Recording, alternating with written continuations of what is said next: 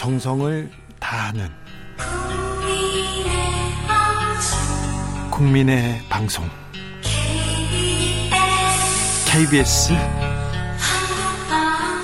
주진우 라이브 그냥 그렇다고요.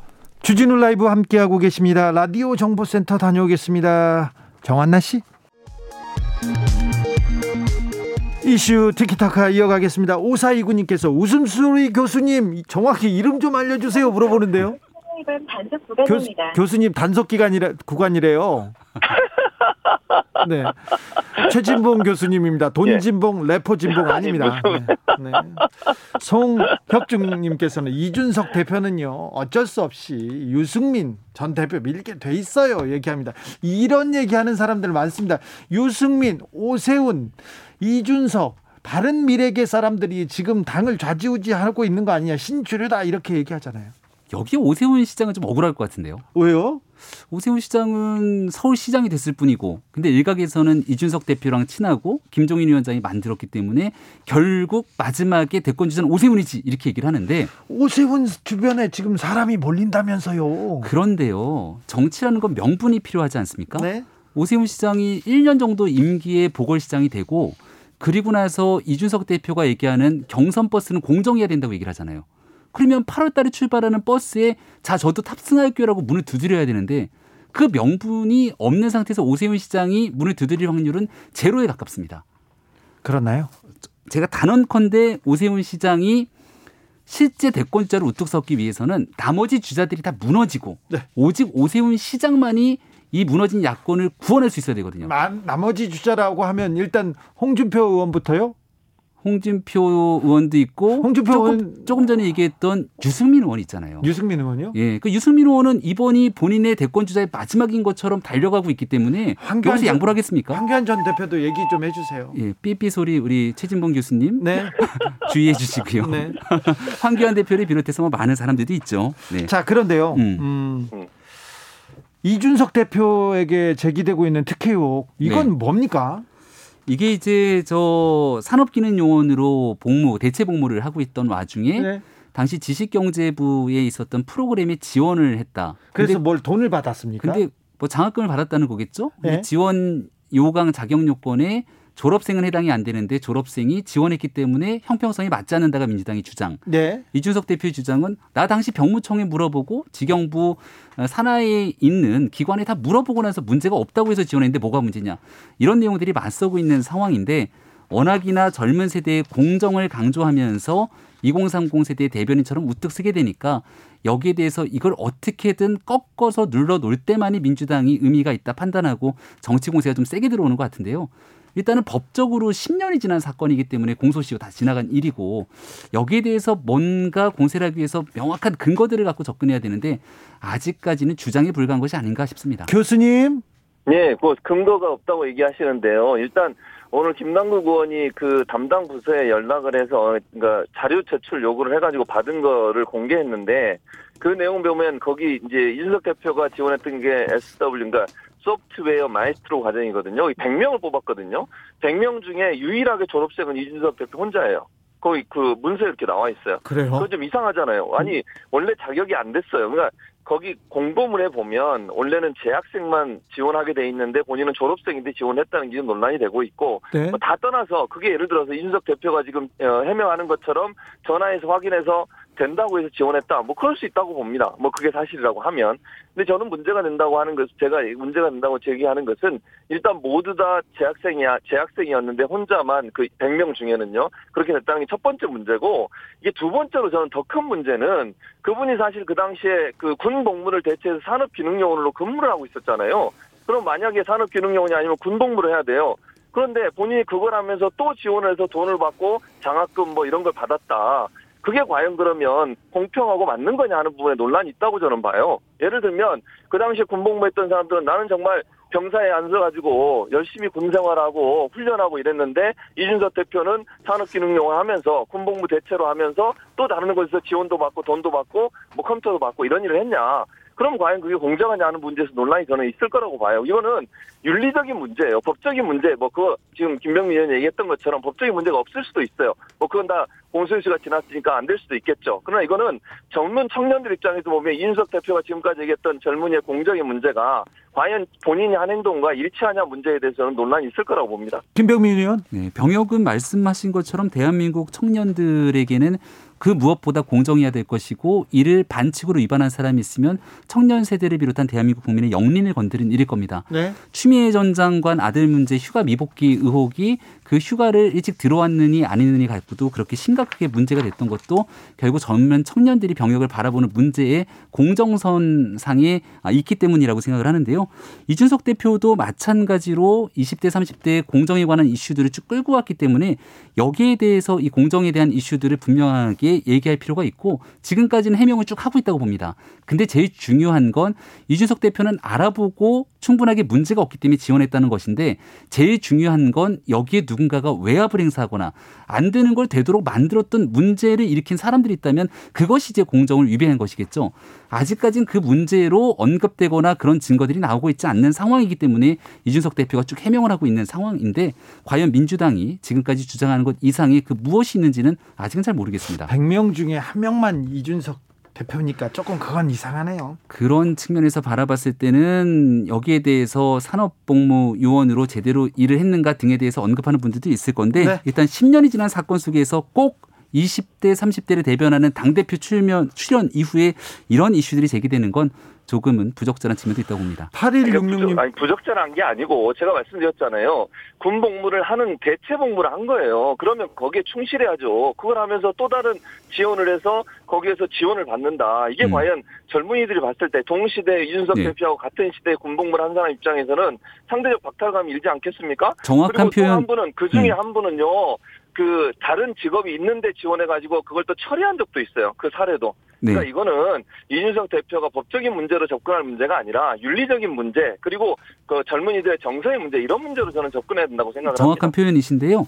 제일 중요한 건 근무 중에 근무지를 이탈했는지 아닌지에 대한 언급 그리고 이게 가능한지를 병무청에서 확인해 받고 문제가 없기 때문에 지원했으면 그 문제는 해결이 된다고 보는데 과연 이준석 대표 이렇게 주장을 하고 있는 것 아닙니까? 병무청에 있는 관계자가 그 당시에 정확하게 문제가 있고 없고를 확인했는지 여부들을 신속하게 정리하면 일은 간단하게 해결될 거라고 봅니다.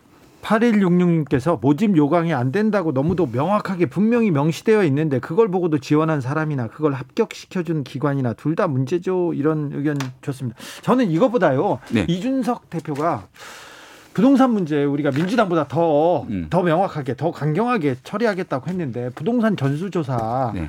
아직 동의서를 안 냈다고 하지 않습니까? 이거 왜 그래요? 이거 빨리 하루 빨리 누구보다 신속하게 해야죠. 김병민이 비대위에 없으니까 지금 그러니까. 지도부에 없으니까 이런 일이 있는 거 아닙니까? 네. 일단은 원내에서 가족의 동의를 받아야 되는 거기 때문에 원외에 대표로 있는 이준석 대표 한계가 있을 거다 이런 생각이 드는데 이준석 대표가 30대의 젊은 나이지만 국민들이 지지를 받으면서 보수 정당의 당대표가 된 건 기존과는 전혀 다른 정치를 보여달라는 기대감 때문 아니겠습니까? 이준석 대표뿐 아니라 청년 최고위원 지도부에 있는 많은 사람들이 대통령 선거 국면에서 국민의 마음들을 다잡기 위해서라면 당장 내일이라도 이 동의서 싹 다 받아다가 국민 앞에 할 수 있다는 의지를 보여주기를 촉구합니다. 근데 내일도 안 될 것 같은데? 하죠. 내일 정도에는. 내일 정도는 할까요? 아, 충분히 해야 된다고. 내일. 내일 이 목요일 비, 그 최고위원회가 아마 있는 날일 텐데요. 최고... 위원회 모두 발언에서 이런 얘기가 나오지 않는다면 그 지도부가 국민 앞에 설 수 있는 면목이 없고 오히려 홍준표 대표의 복당 문제보다 이게 훨씬 더 중요한 일입니다. 그런데 제가 생각에는 홍준표 복당은 내일 되는데 그러니까요. 전수조사는 내일 안 될 거예요. 국민의힘 문제. 우선순위라는 게 있기 때문에 정무적인 판단이라는 게 존재한다면 국민들이 원하는 지점이 무엇인지를 저는 신임 지도부가 잘 헤아리고 판단할 거라고 봅니다. 추미애 전 법무부 장관이 대선 출마 선언했습니다. 어떻게 보셨는지요, 최지문 교수님? 아, 뭐, 좀, 아, 뭐, 안타까운 면도 있습니다만, 저는 이렇게 생각해요. 뭐, 그건 대선 출마라고는 본인의 선택이니까, 그 하라 마라 얘기할 수 있는 상황은 아닌 것 같고, 저는 어쨌든 어그 추미애 전 장관이 출마를 해서 민주당에서 어쨌든 여러 가지 이제 그 어, 논쟁도 있을 것이고요. 그런 문제를 통해서 뭐 국민들에게도 또 평가받은 부분도 있을 거라고 생각해요. 그래서 뭐 이게 아쉬운 부분이 저는 개인적으로 있지만 그럼에도 불구하고 이것이 뭐 민주당 그 대선의 흥행에 뭐 부정적인 영향을 미칠 거라고 보지 않습니다. 도리어 어찌 보면 더 긍정적인 영향을 미칠 수 있는 요소로 작용할 수 있을 거라고 저는 생각해요. 그래서 뭐 어쨌든 이런 문제가 언젠가는 한번 풀어져야 되는 문제이기도 하고요. 또 네. 본인이 선택한 문제를 이래라 저래 얘기할 수 없는 거니까. 알겠습니다. 그걸 가지고 제가 뭐 잘했다 못했다 이렇게 얘기할 수 있는 상황은 아닌 것 같고 다만 이제 이분이 나왔으니 경선에 도움이 되는 방향으로 갔으면 좋겠다는 그런 기대감이 있습니다. 아쉽다는 얘기를 두 번이나 하시네요. 자, 김병민 의원님. 아니, 추미애 장관 누구나 대선 출마에 자유와 의지가 있는 것이고 본인 스스로 아쉬운 게 있는 거잖아요. 더 가열차게 개혁을 해야 됨에도 불구하고 그 개혁의 임무 완수하지 못했다는 거니까 추미애 장관이 그 개혁을 완수하기 위한 민주당의 대권 플랜을 보여주면 참으로 좋겠다. 그리고 그 과정 속에서 민주당이 경선에 흥행이 될 거라고 확신하고요. 아마도 경선 일정 연기는 잘 안 될 것 같은데 그렇다면 지금 민주당이 주장하는 흥행 요소가 두 가지가 있습니다. 하나는 여섯 명의 컷오프. 여섯 명의 컷오프 안에 추장관 들어가겠죠? 라고 생각을 하고요. 지지율을 보면. 두 번째가 50%를 1등 주자가 넘기지 못하면 결선 투표를 가게 되는데 지금의 이 파죽지세의 열기를 몰아가게 되면 또 압니까? 2등 경선 투표까지 가게 됐지. 그런 상황에서 민주당의 흥행의 보증 수표임은 분명하다는 생각이 듭니다. 너무 좀 지지 의사를 표하는데요. 김영민은 예. 부추기는 것 같아요. 아니 추미애 장관 스스로가 지난 2020년 한 해 동안에 대한민국 거의 모든 정치 뉴스를 들었다 놨다 했습니다. 그 정도의 결기라면 이번 대선에서도 큰 역할 하시리라 생각합니다. 김명민 의원. 네. 저희도 내일 홍준표 대표도 복당하고요. 여러 가지 정치적으로 많은 이벤트들이 준비되어 있습니다. 자, 9189님께서 내일 되면 앞으로 국민 국민의힘 당 변화 의지 어떻게 되는지 믿어볼게요 얘기합니다. 예. 내일 어떻게 되는지 다음 시간에 한번 이어가 볼게요. 자 이슈 티키타카 오늘 여기까지 하겠습니다. 최진봉 교수님 그리고 김병민 의원 감사합니다. 네 고맙습니다. 네, 감사합니다. 정치 피로, 사건 사고로 인한 피로, 고달픈 일상에서 오는 피로. 오늘 시사하셨습니까? 경험해 보세요. 들은 날과 안 들은 날의 차이. 여러분의 피로를 날려줄 저녁 한 끼 시사. 추진우 라이브.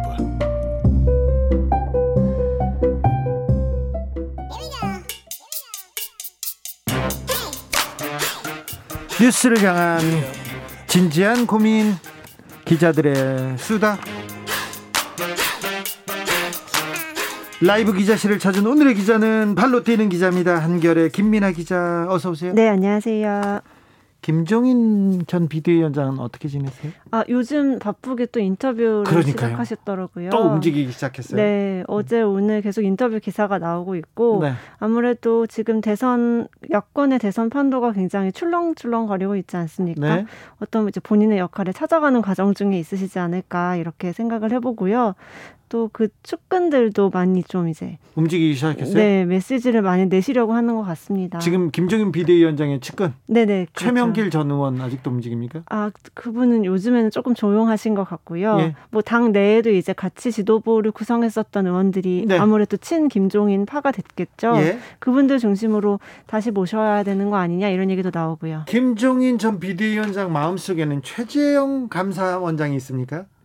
어, 어제 오늘 또 이렇게 최재형이냐 윤석열이냐 약간 밀당하는 모습을 보이셨던 것 같아요. 네. 어제는 이제 최재형 감사원장이 되게 그 대권 주자로서 확 떠오를 수 있다 이렇게 좀 많이 높게 사주셨고 그리고 최재형 감사원장이 대통령이 되면 네. 그 개헌을 해서 2년 임기만 마치는 그런 대통령이 될 수도 있다 이런 얘기도 했어요. 네 맞습니다. 그게 어떻게 보면 김종인 위원장이 그동안 주장해왔던 네. 개헌 이야기랑 또 연결이 되기 때문에 아무래도 떠오르면은 본인이 도와주신다는 얘기를 하실 가장 좀 가까운 캐릭터상 가장 가까운 사람이 최재형 감사원장이 아닐까 이렇게 생각이 듭니다. 자 그런데 김종인 비대위원장. 네.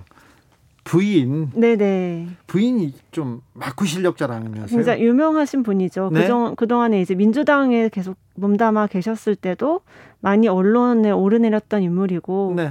또 기자들이랑도 굉장히 가깝게 지내시는 편이었습니다. 그러니까 또 김종인 네네. 비대위원장 집에 가면요. 네네. 간 사람들이 얘기하다 보면 또 사모님의 아우라가 어우 세가지고요. 김종인 비대위원장도 좀 어떨 때는 꼼짝 못한다 얘기도 하더라고요. 네, 두, 두 분이 금슬이 되게 좋으신 걸로 많이 알려져 있습니다. 그걸 금슬이 좋다고 하는 건 아니에요.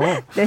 자 최재형 감사원장이 근데 광주 방문했어요? 네, 이게 광, 결과적으로 방문을 하지는 않았는데요. 네. 방문을 하려던 그 계획은 있었었습니다. 지금 이런 시국에 네. 대선판이 깔렸는데 광주를 방문한다고요? 그러니까요. 아무래도 정치적으로 메시지라는 생각이 들 수밖에 없는 상황이었는데요. 네. 뭐 감사원의 그 반발을 보면은 뭐 이, 이전에도 국가유공자와 5.18 민주유공자 등을 만날 것이라는 얘기에 대해서 이전에도 호국 보훈의 달에는 많이 방문을 해왔었다. 뭐 보훈병원에 찾아서 환자들 입문했던 거는 일상적인 일이었고 이번에는 광주 보훈요양원을 가려고 했는데 뭐 코로나 상황 등을 고려해서 결과적으로 안 가게 됐다 이렇게 설명을 하고는 있습니다. 그런데 김민아 기자. 네. 저도 마찬가지고 감사원장이 어느 어느 보훈병원에 갔다 어디를 방문했다 이거 기억에 남는 기사 있습니까? 없죠. 없지요. 없죠. 최재형 감사원장이 지금 광주를 방문하려고 했다고요? 그래서요. 최재형 감사원장이 대선 출마한답니까 안 한답니까? 네, 그, 주변에서 뭐라고 합니까? 아, 아직은 반반이다라는 얘기가 조심스럽게 나오는데 사실 자, 기자들은 다 네. 출마한다고 보잖아요. 그렇죠. 출마할 가능성이 꽤 높아 보입니다. 네. 이제 오늘 그 광주를 가느냐 안 가느냐도 사실 많이 관심을 가졌던 게 이제 야권의 대선 주자 손가락에 꼽히는 분으로서 또 지지율도 꽤 잘 나오셨더라고요. 최근에 그 여론조사 결과를 봤을 때도 광주에 가는 건 어떤 메시지이지 않습니까? 통합 같은 메시지를 낼 수 있기 때문에 근데 이제 막판에 안 가시기로 결정을 했던 걸로 확인이 됐고 또뭐 어떻게 할까 이렇게 할까 저렇게 할까 측근을 통해서 고민을 하고 있다는 얘기는 계속 흘러나오고 이런 상황들을 종합해 봤을 때는 출마 가능성이 조금씩 더 높아지고 있지 않느냐라는 생각이 듭니다. 그래요? 네. 감사원 내부에서는 뭐라고 합니까? 사실 요즘에 감사원이 굉장히 주목을 많이 받고 있어요. 네. 최근에 감사 최정 감사원장이 감사원 직원들이 소속돼 있는 실무자 협의회랑 면담을 했다라는 사실까지 알려졌고 거기서 일부 직원들이 어떻게 하실 건지에 대해서 물었다고 합니다. 근데 네. 이제 답은 하지 않으셨다고 했는데요. 아, 직원들도 물어보았군요. 네, 그렇죠. 근데 이제 최재형 감사원장의 측근들은 아마도 나오지 않을까 조심스럽게 좀 점쳐지 점치고 계시고 이게 그 가능성이 조금씩 더 많이 올라가고 있는 상황인 것 같아요. 감사원 직원들은 네. 자기는 소임에 맞춰서 법대로 원칙대로 이렇게 감사를 했는데 원장이 정치권으로 한쪽으로 가버리면 그동안 우리가 해왔던 감사가 우리가 해왔던 일들이 정치적으로 비치, 비치지 않을까 굉장히 좀 우려하는 사람도 있을 거예요. 그래서 권력기관, 헌법기관에서 정치권으로 가는 거 굉장히 비판받는데 언론계에서도 정치권으로 가면 비판받잖아요. 그래서 이 부분은 감사원장, 검찰총장, 뭐 대법원장 이런 사람들 정치권으로 가는 거에 대해서는 굉장히 좀 우려하는 시각이 있습니다. 전 경호님도 아이고 요지경 일세, 요지경 정치판 일세 이런 의견 주셨습니다. 그런데요. 네. 음, 민주당하고 국민의힘은 뭐 하는지 좀 알겠어요. 네네. 정의당은 조금 근황이 어떻게 됩니까? 네, 요즘 좀 조용하죠. 정의당에서 최근에 뭐 타투 관련된 어, 법안이 그, 있었었고. 그, 타투는 많이 기사 나왔습니다. 네. 그리고 이제 뭐 하고 있는지 들여다봤더니 차별금지법 통과시키기 위해서 열심히 노력을 하고 있는 것을 제가 봐서 오늘 한번 얘기해 보면 어떨까 생각을 했는데요. 네. 그 차별금지법 국민 동의청원이 지난 14일에 10만 명의 동의를 얻어서 이제 법사위에 계류가 된 상태입니다. 네. 그 국회 국민동의 청원을 할 수 있거든요. 근데 이제 이 국민동의 청원으로 올라간 법안이 그 누구의 것도 아닌 것이기 때문에 굉장히 더디게 진행이 되는 측면이 없잖아 있는데 네. 사실 이 법안을 발의했던 장혜영 정의당 의원이 이제 같이 좀 힘을 모으고자 법사위는 아닙니다만 이번에는 대구를 찾아서 입법을 촉구하는 캠페인을 하기로 했다고 합니다. 대구에 가서 입법을 촉구한다고요? 네, 사실 대구에 가는 거 좀 무서울 것 같아요. 제가 보기에는. 아니 무서운 게 아니라 대구에 가서 누구한테 네. 호소하는 거죠? 일단 그 대구 지역에 국민의힘 당원들이 굉장히 많죠. 국민의힘에서 이제 차별금지법에 대해서 명확한 입장을 내지 않고 있는 상황이고 또 뭐 거대 여당인 민주당에서도 반발하는 목소리가 많이 나오고는 국민의힘에서는 있는데. 입장을 내지 않는다고는 하지만 거의 예. 반대 입장이고요. 아무래도 그렇죠. 민주당에서도 그 입장을 안 내고 반반 정도로 지금 갈리고 있는데 맞습니다. 그런데 지금 대구에 가서 이게 효과가 있을까요? 그러게요. 어떻게 좀 효과를 낼지는 모르겠지만 어느 정도 관심을 끌 수 있는 그런 장면은 나오지 않을까 싶은데요. 어, 25일에 가서 대구 경북 차별금지법 제정연대 그리고 뭐 정의당 대구시당 분들과 같이 기자회견도 하고 차별금지법을 조속히 제정해야 된다 이렇게 촉구를 할 예정이라고 합니다. 네. 네. 어, 류호정 의원이 오늘 국회 멜빵 바지를 입고 왔는데 그 기사가 또 크게 나왔어요. 댓글도 그러게요. 많이 달리고요. 네. 이거 말고도 정의당에서 조금 정책이나 내용이 많이 음. 좀 비춰져야 되는데 좀 안 보입니다. 그 전에는 정의당이 좀 작지만 강하고 그리고 네네. 그 법안들 정책들을 선도적으로 내서 당을 두 당을 이끌고 가는 경우가 많았는데 네. 최근에는 조금 그런 부분에서 존재감이 떨어지는 것 같습니다. 네, 네 그런 것 같습니다. 그죠? 네. 정의당 의원들 은 다른 기자들이 그렇죠. 저는 이제 국민의힘을 주 국민의힘 주로 취재하기 때문에 예. 가깝게는 못 만나고 있습니다. 9755님께서 정치인들 걸핏하면 광주와 현충원 가던데요. 현충원에 잠드신 분들 모두 보기 싫으니까 아무도 오지 말라고 하실 것 같네요. 이런 얘기도 하네요. 네. 아 그분들 생각까지는 저희가 또 못했습니다. 네. 어, 지금 네. 여의도는 윤석열 엑스파일이 제일 뜨겁습니까? 그렇죠. 오늘까지 지금 거의 한 5일째 계속 엑스파일 기사 많이 나오고 어딜 가든지 그 얘기를 많이 물어보게 되는 것 같아요. 그리고는 민주당은 경선 연기 문제가 지금 계속 논란이 네, 계속되죠. 이게 마침표가 잘 안 찍히고 계속 논란이 이어지고 있네요. 근데 이제 25일에 최고위원회 연다고 하니까 그때 어떻게 좀 확정적으로 결정이 되지 않을까 싶습니다. 어떻게 결정된다고 목소리가 나오고 있습니까? 아, 일단은 지금까지 상황을 종합해, 종합을 해보면은 연기를 하지 않을 것 같은데요. 네. 이제 그 최종 결정이 당 지도부에 달려 있습니다. 네. 근데 이제 그 이재명계 의원들은 그대로 가야 된다라는 입장인 것이고 반 이재명계로 이제 분류를 하자면 뭐 정세균 전 국무총리 쪽이나 이낙연 전 민주당 대표 쪽에서는 아무래도 미뤄야 된다라고 주장을 하고 있고 이 두 개파라고 하면 개파죠. 그 두 의원들의 사이에서 많이 지금 논쟁이 커지고 있는 상황인 것인데요. 네. 어 이거를 이제 접점을 찾기는 사실상 불가능해 보입니다. 180일이라는 네. 그 당원 당규의 내용을 지키느냐 안 지키느냐 둘 중에 하나거든요. 네. 그렇기 때문에 계속 논란은 있지만 어쨌든 25일에는 결과가 나오지 않을까 싶습니다. 내일 목요일은 네. 24일 목요일은 어, 국민의힘 최고위원회가 있는 날이죠? 네, 아, 잘 아시네요. 월요일, 목요일에 회의 열거든요. 내일 홍준표 의원 입당합니까? 어, 그럴 가능성이 90%는 되는 것 같습니다. 뭐 거의 거의 확실한 것 같습니다. 내일. 지금 그쵸 반대하는 사람은 아, 아무도 없고 또 배현진 의원이 최고위원회에 딱 속해 있기 때문에 목소리가 반영이 잘 되지 않을까 싶습니다. 그렇다면서요? 네. 그럼 홍준표 의원이 들어오는 겁니까? 네, 사실 거기에 대해서는 한 6개월 전만 해도 너무 불안하다라는 위기감이 굉장히 많았는데요. 이준석 네. 대표가 되고 나서는 홍준표 의원이 돌아와도 좀 우리가 가지고 있는 그런 혁신의 이미지가 크게 훼손되지는 않을 것이다. 이렇게 좀 바뀐 것 같아요.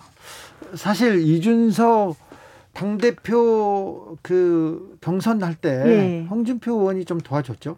아무래도 네. 처음에는 굉장히 이건 한 한 번 지나가는 바람이다 이렇게 표현을 하셨던 홍준표 의원님께서 대구에서 같이 다니시고 네, 그랬다면서요? 막판에는 많이 밀어주고 좀 이제 당을 같이 쇄신하는데 본인도 이제 숟가락을 얹으시려는 네. 거 아닌가 저는 이렇게 생각했었습니다. 지금 국민의힘에서는 예. 바른 미래계 그러니까 이준석 유승민계가 네네. 지금 다 당을 이 장악한다 이런 얘기 계속 나오죠. 아무래도 이준석 대표가 당선이 된 것 자체가 그런 상징이 되는데 오히려 이제 이준석 대표는 그런 모습을 좀 중화시키려고 친박이나 뭐 다른 뭐 김무성계나 여러 그 개파의 의원들을 많이 등용을 하는 모습을 일부러라도 되게 보여주는 것 같아요. 보여주는 것 같아요. 네네. 그런데 그 목소리가 지금 계속됩니다. 그리고 지금 이준석 유승민계에서 아, 지금 윤석열 없이도 된다.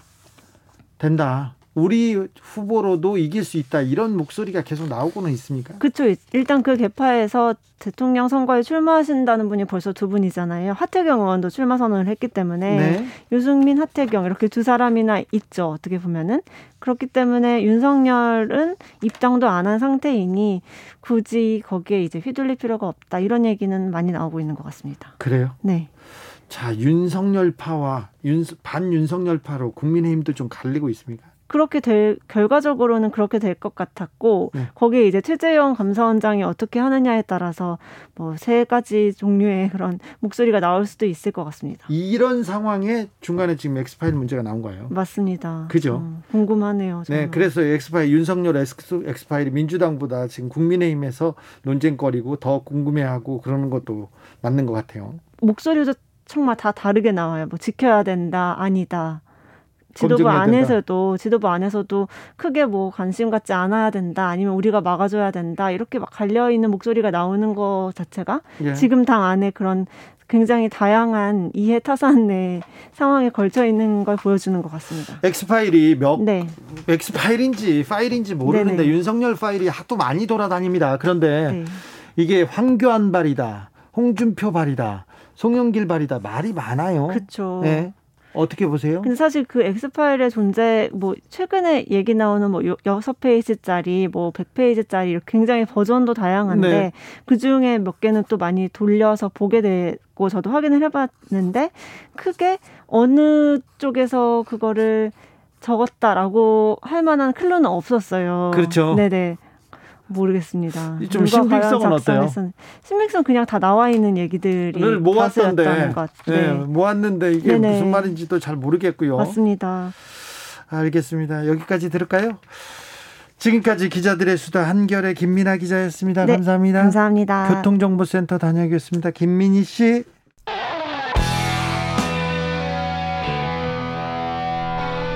스치기만 해도 똑똑해진다. 드라이브 스루 시사 주진우 라이브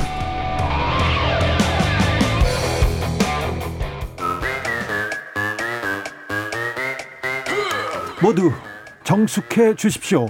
재판 5분 전입니다. 재판부 입장하고 변호사들 들어왔습니다. 그럼 사건 번호 0623 오늘의 재판 시작하겠습니다. 박지훈 변호사 출석했습니까? 네, 출석했습니다. 박진입니다. 신, 유진 변호사 오셨나요? 네, 출석했습니다. 네. 잘 지내셨죠? 네. 네. 조국 전 법무부 장관 재판이 6개월 만에 다시 시작돼 진행 중입니다. 네. 어, 얼마 전까지는 정경심 교수 재판이었죠? 그렇죠. 이번 재판은 어떻게 진행됩니까? 일단 이 조국 전 장관 딸이죠. 네. 조민 씨가 아 조모 씨가 지금 증인 증인으로 채택이 됐고요. 이번에 네. 출석을 하게 됩니다. 왜 불렀어요? 뭐 결국은 이제 증인으로 나온다는 건 뭐냐면 확인을 한다라는 겁니다. 그렇죠. 진술했던 내용과 다를 수 있, 기 때문에. 네. 그래서 이번에 나와서 입시 비리 관련된 특히 그 부산 의료원에서 뭐 돈 받고 뭐 이런 부분까지 얘기가 좀 될 걸로 보입니다. 그래서 검, 음, 예. 네, 그 얘기를 하는데 본인 입장에서는 어, 법정에 출석은 하되 증언 거부권 행사할 가능성도 있고요. 네. 여러 가지 가능성이 존재할 것 같습니다. 네, 검찰은 어, 정경심 교수 사건 때부터 계속 증인을 신청했거든요. 네. 그런데 재판부에서 굳이 안 받아줬는데 예, 굳이 뭐 나와봤자 증언 거부권을 행사하거나 음. 그렇기 때문에 증인으로 부를 이유가 없다라고 해서 안 받아줬는데 이번 재판부에서는 처음에 어 뭐 검찰이든 변호인이든 증인 신청을 하면은 다 받아주겠다라고 얘기를 먼저 한 거예요. 그런데 나중에 보니까 여기 이제 조모 씨까지 들어 있었던 거예요. 딸까지 그랬더니 재판부가 어 그냥 받아주겠다라고 수용을 하니까 변호인 측에서 좀 반발을 했다고 해요. 예? 어차피 증언 거부권 행사를 할 거고 지금 출석을 하는 것이 의미가 없다. 어떤 질문을 해도 대답하지 않을 것이다라고 했음에도 불구하고 원래 어, 진행하기로 한 대로 하겠습니다라고 해서 어, 소극적으로지만 그 증, 증인으로 받아들여진 것으로 알려져 있습니다. 저 검찰 수사할 때는 네. 의혹이 산더미였어요. 산더미였는데 나중에 그렇죠. 기소하고 재판하는 부분 보면 거의 사라지고 몇 가지 안 남았는데 그렇죠. 이번 재판에서는 어떤 부분을 다툽니까? 일단은 그 돈이 좀 오갔던 아, 그 부산 의료원에 있었던 그 부분을 좀 얘기를 할 걸로 보이고요. 네. 특히 입시 비리 부분에서 많이 물어볼 것 같아요. 네. 본인이 어, 떻게 뭐 속에서라든지 이런 걸 작성했고 어떻게 표창장, 표창장 위조를 했고 네. 이런 부분을 직접 신문할 가능성도 있고요. 예. 뭐 답변을 한다 그러면 입시 비리 부분에서 포인트가 맞춰질 것으로 생각이 됩니다. 네. 아무튼 어, 출석은 합니까?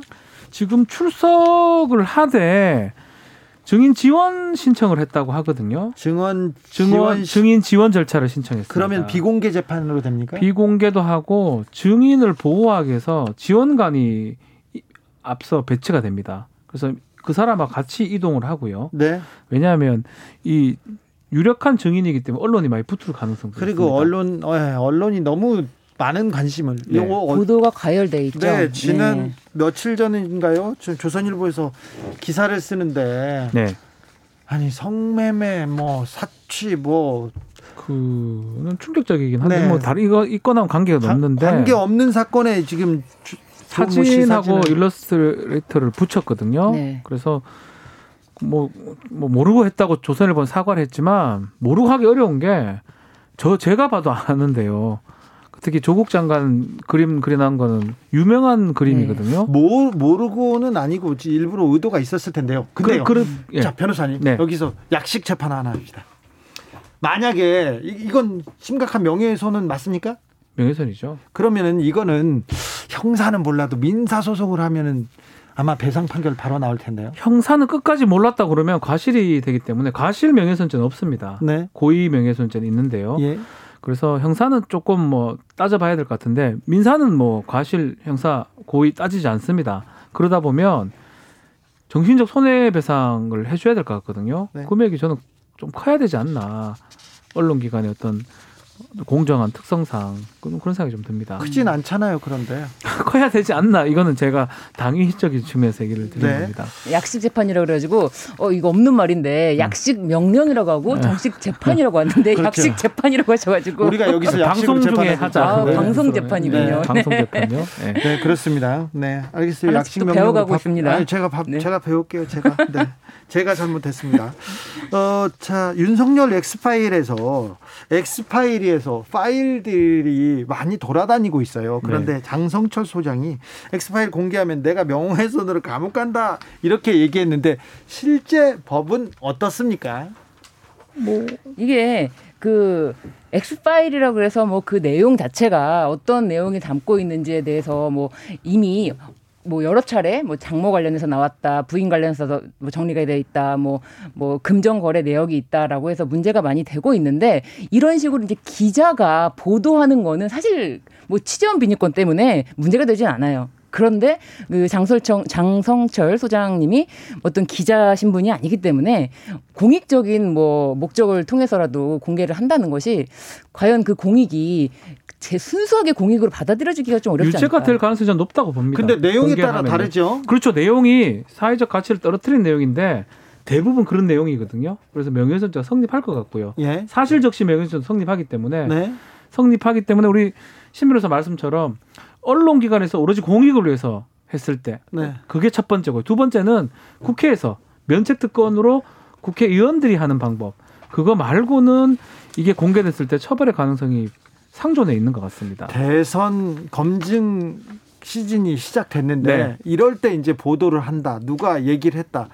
선거법상 명예훼손 계속 소송 진행되다. 소송 될 것 같긴 한데 뭐 공익 거짓 완전 완전 거짓이 아니라면 네. 공익성이 좀 크지 않을까 생각도 들거든요. 네, 그렇죠. 내용에 네. 따라 다를 거예요. 네, 내용을 봐야 네. 됩니다. 네. 하나하나 다 봐야 알 수 있습니다.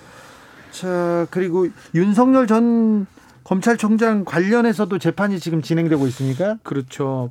윤석열 총장 재판이 아니고요. 장모 네. 재판이죠. 네. 장모 재판이 지금 제일 눈에 띄는 거는 7월 2일 날 있을 선고가? 의료법상의 예. 부정 수급 관련된 부분 어, 선고가 잡혀 있습니다. 어제 경찰에서 무혐의 처리된 거 말고 네. 7월 2일 날 그거는 검찰에서 기소를 해서 징역을 그렇죠. 징역형을 구형했습니다. 2년형을 구형을 했습니다. 네. 네. 그래서 그 부분이 뭐 다음 주 금요일입니다. 어떤 내용이죠? 요양원 설립 관련해서 네. 어 의료법상에서는 그 의사만 개설할 음. 수가 있는데 의사가 네. 아닌 자가 개설한 것 그리고 그렇죠. 어, 부정수급 지금 말씀하신 것처럼 어, 지금 공단에 돈 같은 공단에서 돈 돈을 받았다라고 해서 그런데 이제 이것이 책임 면제 각서를 네. 작성했던 것으로 인해서 당시에 그 책임 면제 각서가 어 관련 동업자들이 작성해 준 건데 이 책임 면제 각서로 과연 처벌까지 면제가 될 것인가 이 부분에 대해서는 불기소 처분을 받았다가 그렇죠. 이번에는 이제 판결까지 선고까지 앞두고 있는 상황입니다. 공범들은 이제 한 명은 4년형을 받았고요. 구속이 네. 됐었고요. 네. 또 종범으로 보이는 사람들은 집행유예를 받았었어요. 네, 그럼 유죄가 나머지들은 다 유죄가 됐고요. 네. 다만 이제 장모 최 씨 같은 경우는 이제 변론 과정에서 자기는 돈만 빌려줬 빌려줬지 예. 몰랐다라고 주장을 하고 있는데요. 그게 받아들여지면 무죄가 될 수도 있지만 그게 아니라면 유죄가 관여를 했다 없죠. 하더라도 내가 받은 돈에 음. 돈을 되돌려받기 위해서 관여한 거지 그 관여한 거 그 사실에 대해서는 여러 번 재판부에서 나오니까 내가 돈만 관심이 있지 그렇죠. 굳이 내가 그 뭐 의료비 부정수급 이런 거랑 관련은 없다 이제 이렇게 항변을 했죠. 7월 2일 재판에서 만약에 유죄가 나온다면, 만약에 무죄가 나온다면 이 윤석열 전 총장 검증 국면이 약간 좀 바뀔 그렇죠. 것 같아요. 그렇죠? 저는 6월 말 7월 초 정치 선언 등등 얘기가 많았는데 결국은 이게 가장 변곡점 같아요. 아. 7월 2일 날 그게 끝나야지만이 갈 수가 있고요. 뭐 경우의 수지만 무죄가 된다면요. 좀 편하게 정치 선언을 할 걸로 보고 네. 유죄가 되면 다시 또 고민을 할 겁니다. 이거 말고도 또 준비된 게 많기 때문에. 이거 말고는 또 뭐가 있습니까? 이거 말고도 지금 보도 원래는 시중에 얘기는 많이 돌았었는데요. 도이치 모터스 관련해서 이제 주가 조작이죠. 이거 아주 오래 전부터 얘기가 예전부터 나왔죠. 얘기가 많았고 장모 최 씨가 가능 연루된 가능성이 크다라고 이제 소문은 많이 돌았는데 요게 정식으로 보도가 됐습니다. 네. 같이 IP 컴퓨터를 사용해 가지고 네. 주식을 사고 팔았던 정황들이 지금 포착이 됐고 요 부분은 만약에 문제가 되면 이건 크게 처벌될 가능성도 있습니다. 이거는요? 네. 예, 주가 그렇죠. 조작이니까요. 네. 네. 도이치모터스 2010년에서 2011년까지 이 주가 조작, 시세 시세 조정에 관여했다라고 그렇죠. 하는데 뭐 지금 장모 최모 씨는 어 이거는 공소시효가 완료됐다라고 주장하고 계시는데 혐의 없음으로 종결됐고 공소시효도 끝났다 이렇게 얘기하고 있습니다. 네, 공소시효가 완료된 거 아니냐라고 주장하고 계시는데 네. 이 시세 조작 관련해서는 주가 조작 관련해서는 범죄 종료 시점에 따라서 이게 언제 종료했다고 봐야 되는지를 살펴봐야 되기 때문에 그렇죠. 어, 검찰에서는 아직 수사 중인 사건이라서 말할 수가 없다라고 지금 이야기를 하고 일단 이 사건의 발단은 이제 주가가 조작된 거는 맞아요. 맞아요. 근데 그 돈을 댄 사람이 윤석열 전 총장의 부인인 김건희 씨였다. 전주였다. 네. 그래서 공모를 했으면 둘이 같이 시세 조정해서 자본시장법 위반이 되는 거고요. 주가 조작해서 이분들이 돈을 많이 벌었습니까? 벌었겠죠. 그래요? 예. 왜냐하면 2010년에는 뭐 9천 원, 아, 2천 원대였는데 뭐 2011년 경에는 7천 원대로 그렇죠. 예, 공모가 있다면 시세 조정이 네. 되는 거고요. 네. 이번에 새롭게 보도된 거는 그 와중에 장모 엄마죠. 예. 김건희 씨 엄마인 최 씨도 개입이 됐을 것이다. 라는 거고요. 옛날에 어떻게 했냐면 10년 전이에요. 음. 시소정 어떻게 하냐면 주식 막 사드립니다. 컴퓨터 몇 대 들여가지고 예. 막 사들인 다음에 일정의 금액으로 올린 다음에 싹 팔아 넘기는 거거든요. 네. 그게 우리 소위 말하는 작전 세력 방법이죠. 네. 네. 그때는 컴퓨터도 모아놓고 같이 그렇죠. 앉아가지고 많이 했었거든요. 네. 그러다 보니까 IP가 같은 거예요. 음. 아 그래서 그 IP 지금은 그렇게 하지 않아. 지금은 뭐 그런 걸리니까. 네. 그 그때 상황이 됐고 공소시효가 지금 살았냐 안 살았냐 10년짜리인데 거의 다 된 것 같긴 한데요. 이게 주, 말씀하신 것처럼 주가 조작이 그 뒤에 포괄 범죄가 된다 그러면 아직까지 살아있다고 봐야 되겠죠. 네. 아무튼 장모 윤 전 총장의 장모 측은 보도가 허위 사실이고 이미 혐의 없음으로 종결됐다. 공소시효를 넘긴 사건이라고 이렇게 얘기하고 있습니다. 네. 하지만 아직 수사가 진행, 진행 중인 사항이니까 네. 재판까지 조금 지켜보겠습니다. 네. 그걸 보고 우리가 또 판결을 우리끼리 나눠 보자고요. 네. 어, 자. 황당한 사건, 황당하다고 얘기할 수는 없지만 좀 왜 이런 판결이 나왔을까 그런 판결 많습니다. 아니 왜 대체 이런 판결을 내, 내렸는지 이 사건부터 좀 따져보겠습니다. 신유진 변호사 어떤 사건이죠? 네 이번 사건은 무죄에서 유죄로 뒤집힌 사건을 말씀드리고자 하는데요. 네, 무죄에서 유죄로요. 네, 이 양육비를 지급하지 않은 네. 어, 부모들을 뭐 신상을 공개한 혐의로 네. 기소됐는데 1심에서는 무죄가 나왔거든요. 예. 근데 항소심에서는 이게 유죄로 바뀐 거예요. 아, 그래요? 네. 1심에서는 어, 양육비 지급 필요성 있지 않느냐. 그리고 이게 사적 감정도 없다. 그리고 양육비는 줘야죠. 네. 그리고 뭐 이 신상 정보에 대해서 이런 내용이 허위 라는 인식은 당연히 없지 않느냐라고 해서 무죄 판결을 내렸는데 네. 어, 항소심에서는 이게 뒤집힌 것입니다. 그래요? 네. 어, 명예훼손 혐의가요? 네, 우리가 근데 우리나라 법에 음, 사실은 이게 바뀌어야 된다는 일들이 얘기가 많아요. 우리 변호사 협회에서도 네. 사실적시 명예훼손죄입니다. 예. 오로지 진실되게 얘기했는데도 명예훼손이 됐을 때 처벌하는 거 미국에서는 없죠. 매, 우 곤란했어요. 저도 네. 그래가지고 기사를 쓰지 않습니까? 처벌을 많이 받아봤죠. 네, 처벌을 아, 네, 많이. 진짜 아, 죄송합니다. 재판 많이 받아봤잖아요. 형사 소송에서는 그래서 네. 한 번도 지지 않았어요. 네, 재판 다, 다 근거가 있고 네. 사실로 음. 믿을 만한 근거가 있었다, 자료가 있었다, 네. 그리고 사실을 확인하기 위해서 노력했다 이런 게 있어서 그렇죠. 형사 처벌은 한, 음. 한 번도 면, 그 받은 적이 없는데 민사는요. 네. 그래도 야 사실이더라도 이 사람도 살아야지 그러면서 조금 주라는 거예요. 네. 그래서 한 언론사 대표가 대표가 법인 카드로 안 마시스 쏘 가고 네. 법인 카드로 어 함부로 쓰고요. 그리고 음. 카드 강도예요. 네. 그리고 막 운전기사도 때리고 그래서 음. 몇 가지 기사를 썼는데 명예훼손 소송을 걸어서 야 딸이 결혼한대지 않냐 그러면서 돈 조금 줘라 이렇게 하는데 그 돈 달라는 1, 2%가 저한테 너무 큰 거예요. 네. 그래서 굉장히 곤혹스러웠어요. 근데 음. 무죄 받았죠. 음. 소송도 이겼죠. 거의 다 이겼는데요. 음. 어떤 재판에서는 지기도 그렇죠. 했어요. 네. 그렇죠. 이게 기자는 그래도 음. 명예훼손에서 상당히 자유로운 편입니다. 음. 사실적시 명예훼손은 거의 말 거의 일어나지 않아요. 기자는 왜냐하면 지금 말씀하신 것처럼 그 사, 정말 서로 이게 사실이 아니더라도 그 믿을 만한 정당한 근거가 있으면은 기자는 면책이 되거든요. 근데 일반인들은 그렇지가 않아요. 그래서 네. 이 사건에서는 그렇죠. 이 양육비 해결 모임 대표 하시는 이분은 기자가 아니잖아요. 네. 그래서 이런 어떤 공익적인 목적이 있고 어떤 뭐 공익이죠, 이거는. 예. 어떤 아무런 사익이 없이 그리고 악의가 없더라도 자기가 무슨 이 사람들을 비방하고자 하는 목적이 없다 하더라도 그렇더라도. 이런 것이 사실적시에 의한 명예훼손에 그렇죠. 해당하는 것이 아니냐. 네. 그러다 보니까 1심에서 무죄가 됐던 거를 2심에서 검찰에서 예비적으로 원래는 허위사실 명예훼손죄 앞에 걸고 네. 예비적으로 사실상의 명예훼손죄 이거라도 좀 처벌해 달라 해서 재판부에서 2심 재판부에서는 허위사실은 여전히 무죄인데 사실 적시 요 부분이 유죄다라고 네. 해가 벌금 100만 원인가요? 80만 원. 80만 원 네. 선고했습니다. 벌금이 많지는 않지만 네. 그래도 유죄가 나왔습니다. 네, 무슨 얘기인지도 알겠어요. 네, 네. 그래서 지금 관련해서 다른 사건에서도 양육비 위지급자를 명단을 공개했는데 그 1심에서는 배심원 재판을 했거든요. 예. 그 배심원들이 전원 무죄 판결을 내렸어요. 그렇죠. 무죄 판결을. 그런데 이 사건도 항소심에 가 있어요. 네. 그래서 항소심은 국민 재판 배심 참여 재판이 불가능 안 합니다. 안 하죠. 네. 1심만 하거든요. 그러니까 참 유죄가 될 가능성이 높아요. 일반인의 법 감정은 무죄다. 이 나쁜 어 양육비를 지급하지 않는 사람들에 대해서 이 정도로 뭐 공개를 못하냐. 그리고 이 공개를 함으로써 사실은 그렇죠. 양육비를 막 지급했다는 거예요. 아니 그런데 그런 나쁜 아빠들이요 네. 양육비를 안 주는 그런 부모 있지 않습니까? 네. 어떻게 좀 처벌할 지금, 수 있는 제가 좀 어떤 지금은 그래서 법이 양육비, 좀 바뀌었어요. 예, 예, 양육비 예. 이행 관리원에서 그것만 하는 것도 벅차다라고 네. 해서 이제 운전면허 있잖아요. 네. 면허 정지까지 가능할 수 있어요. 그게 실효 네, 실효도 가능합니다. 네, 일정 구류. 시간 네. 네. 해외 여행도 못 가게 하고. 네. 네. 근데 일단 운전면허증 운전면허증 정지가 되면은 굉장히 곤혹스러운 일이 많이 일어날 그렇죠. 거예요. 네. 네. 아 그건 저는 좋은 제도라고 생각합니다. 제 생각입니다. 1928님께서는요. 참 법이요. 갑갑합니다. 법원의 존재 이유가 궁금하네요.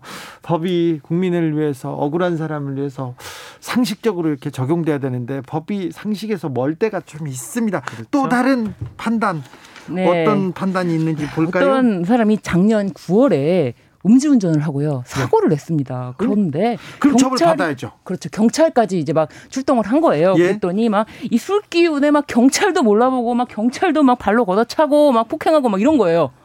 그런데 이 사람이 재판을 받게 됐거든요. 예?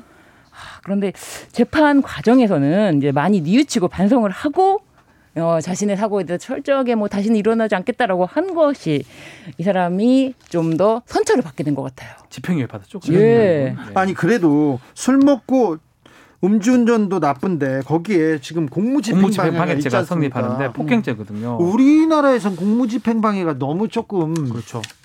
관대해요. 외국 특히 미국 같은 걸 기준으로 보면 그 총기 사용이 되다 보니까 공무 집행방에서 엄청 엄하게 처벌하거든요. 네. 그렇죠. 근데 우리는 사실은 공무 단순 공무 집행방에는 거의 실형이 떨어지는 건 저는 못 봤고요. 잘못 봤고요. 네. 중복적인 범죄가 아니라면 그 특수 공무 집행방해 치상 예를 들어서 흉기를 이용해 가지고 경찰관이나 공무원한테 상처를 입혔을 때그 네. 그 정도 돼야지만이 실형이 가능해요. 음. 근데 심지어 네. 밀쳐 가지고 부러지거나 아니면 네. 물어서 이렇게 멍이 이렇게 들었는, 들었는데도 거의 처벌을 거의 집행유로 나옵니다. 네, 받지 예. 않더라고요. 조금 약하죠. 근데 지금 이 사람 같은 경우는 문제가 좀 있었잖아요. 음주 했는데 이 혈중 알코올 농도가 0.147. 어, 완전 많습니다. 면허 취소입니다. 완전 많지요. 완전 이렇게 만취해서 차를 가지고 운전했다는 것만으로도 이 사람은 그렇죠. 엄하게 처벌해야 되는데 와, 뭐 거의 이 정상이 아닌 상태인 사람이 또 막 공무집행 방해에다가 폭행에다가 하고 있는데도 불구하고 처벌이 이럴 때는 참 너무 약해요. 비싼 너무 변호사 사셨나요? 전관 변호사 사셨나요?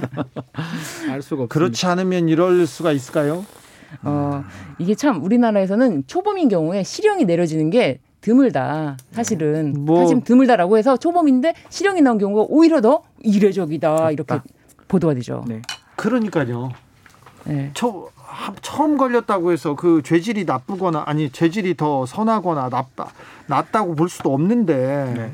이렇게 술 만취 상태에서 경찰관까지 폭행했는데 아무튼 경찰관 소방관들한테 좀 함부로 하는 사람들 네. 그런 사람들은 좀 따끔하게 강하게 음, 강하게 처벌을 해야 됩니다. 맞습니다. 좀 네. 그런 쪽으로 가야 되는데 그죠? 네, 그렇죠. 맞습니다. 네. 여기까지 할까요? 어, 다 됐습니다. 아, 너무 빨리 끝났는데. 그래요? 그럼 하나 더 하세요. 춤이라도 한번 치고 갈까요? 아니 아니. 어, 춤은 이거 짧게 짧게. 자, 네. 살인 사건 일어났다. 춤은 안 됩니다. 살인 사건인데. 경찰이 허위 신고를 했던 사건이 있습니다. 아니 살인 사건이 났어요. 그렇게 허위 신고했어요? 편의점 직원 휴대전화 빌려서 누구 네. 여기 죽었습니다라고 신고했는데 네. 장난전화했습니다. 장난전 그런 장난전화 안 되죠. 위기에 의한 위기에 의한 공무집행 방해죄인데 네. 이것도 집행유예 선고받았어요. 그렇죠. 네. 네. 근데 이런 잘못하면 사실은 진짜 엄청난 엄청난 국가적 손해를 맞을 수 있는데 심지어 좀... 경찰 뭐 형사 3명 그리고 막 구급대원 소방관 7명 막 출동해 갖고 엄청 네. 그 크게 어 중한 사건인 줄 알고 갔는데 아니 말짱 거짓말? 야. 집행유예입니까? 예. 네. 집행유예입니다. 아, 불이 났어요. 아니면 뭐 어디 소방서나 다른 데다 장난 전화 하다가 큰일 납니다, 진짜. 감옥 갈 수도 있어요, 정말. 그렇죠, 맞습니다. 네. 처음은 봐준다고 이렇게 하면 한 번은 괜찮아 이럴까 봐 걱정이네요. 그러니까요. 그죠? 예. 어, 그러면 안 됩니다. 아무튼 공권력에 장난하는 거는 절대 안 됩니다. 네. 감옥 갈 수 있습니다.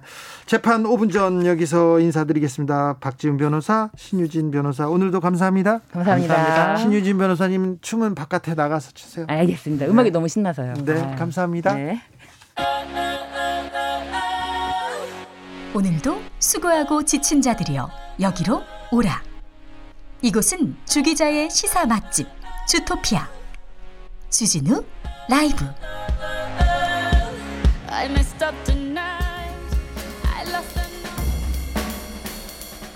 느낌 가는 대로 그냥 고른 뉴스 여의도 주필 재판 5분 전에 이어서 다른 재판 하나 가져왔습니다. 10살 어린이가 동의한 관계 폭행 협박 없다면서 낮은 처벌 MBC 기사인데요. 아빠가 다른 어, 아빠가 다른 오빠가 있어요. 20대 오빠입니다. 근데 10살짜리 동생을 상습적으로 성폭행했습니다. 딸이 기억하고 있는 것만 얘기하는 것만 10여 차례고요. 그런데 경찰 조사에서 그 20대 오빠는 두 차례 인정했습니다. 아, 폭행과 협박이 없었다는 이유로 20대 2부 오빠는 그러니까 아빠가 다른 엄마는 같은데 아빠가 다른 그 오빠는 어, 미성년자 의제 강간 혐의로 입건됐는데요. 불구속 입건됐습니다. 어, 폭행과 협박이 없다는 이유로 가족들이 아마 옆에서 또 얘기를 했겠죠. 실제로 2019년에 아동 청소년을 대상으로 한 성범죄 가운데 아, 거의 절반이 절반이 집행유예를 받았습니다. 13세 미만 아동과의 성관계 폭행과 협박이 없다고 해서 이거를 처벌 안 하는 게 그리고 이렇게 이렇게 관대한 잣대를 들이대는 게 맞느냐는 이런 문제는 꾸준히 제기되고 있는데 그런데 입법이 법이 지금 어, 국민들의 의식을 더디 따라가고 있어서 아직 이 어린 아이들을 성폭행한 사람들이 절반 이상은 집행유예로 풀려나고 있다고 합니다.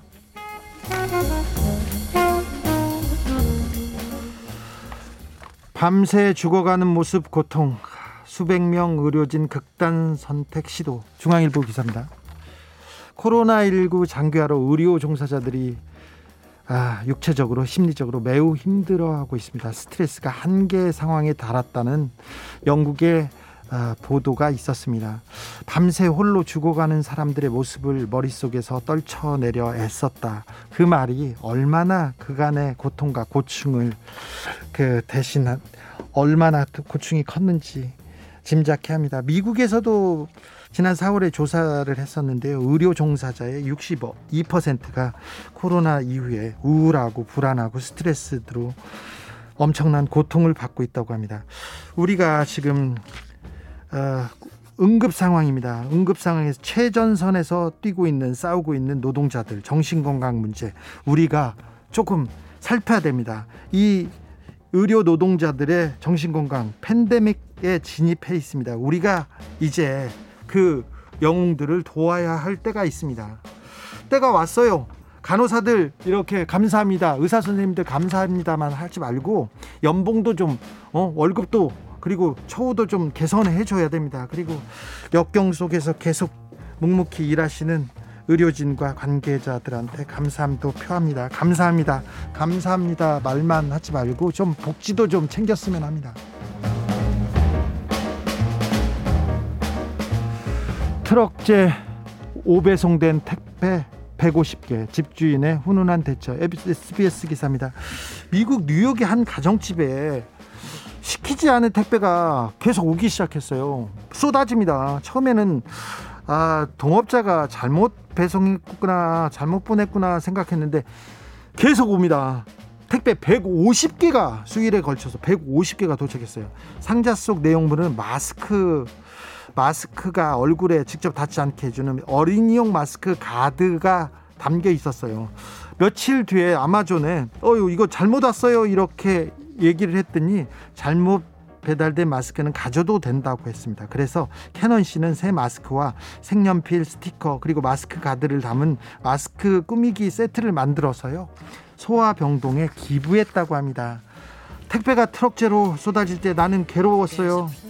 누가 나를 괴롭히려고 버린 생각이 들 정도였어요. 하지만 이 황당한 사건을 아이들을 도울 기회로 바꿀 수 있어서 기뻤어요. 얘기합니다. 와, 정말 택배가 잘못 왔는데 엄청나게 아름다운 일로 바꾼 캐넌 씨, 어우 대단하십니다. 존경합니다. 마이클 잭슨의 Heal the World 들으면서 저는 여기서 인사드리겠습니다. 저는 내일 오후 5시 5분에 돌아옵니다. 지금까지 주진우였습니다.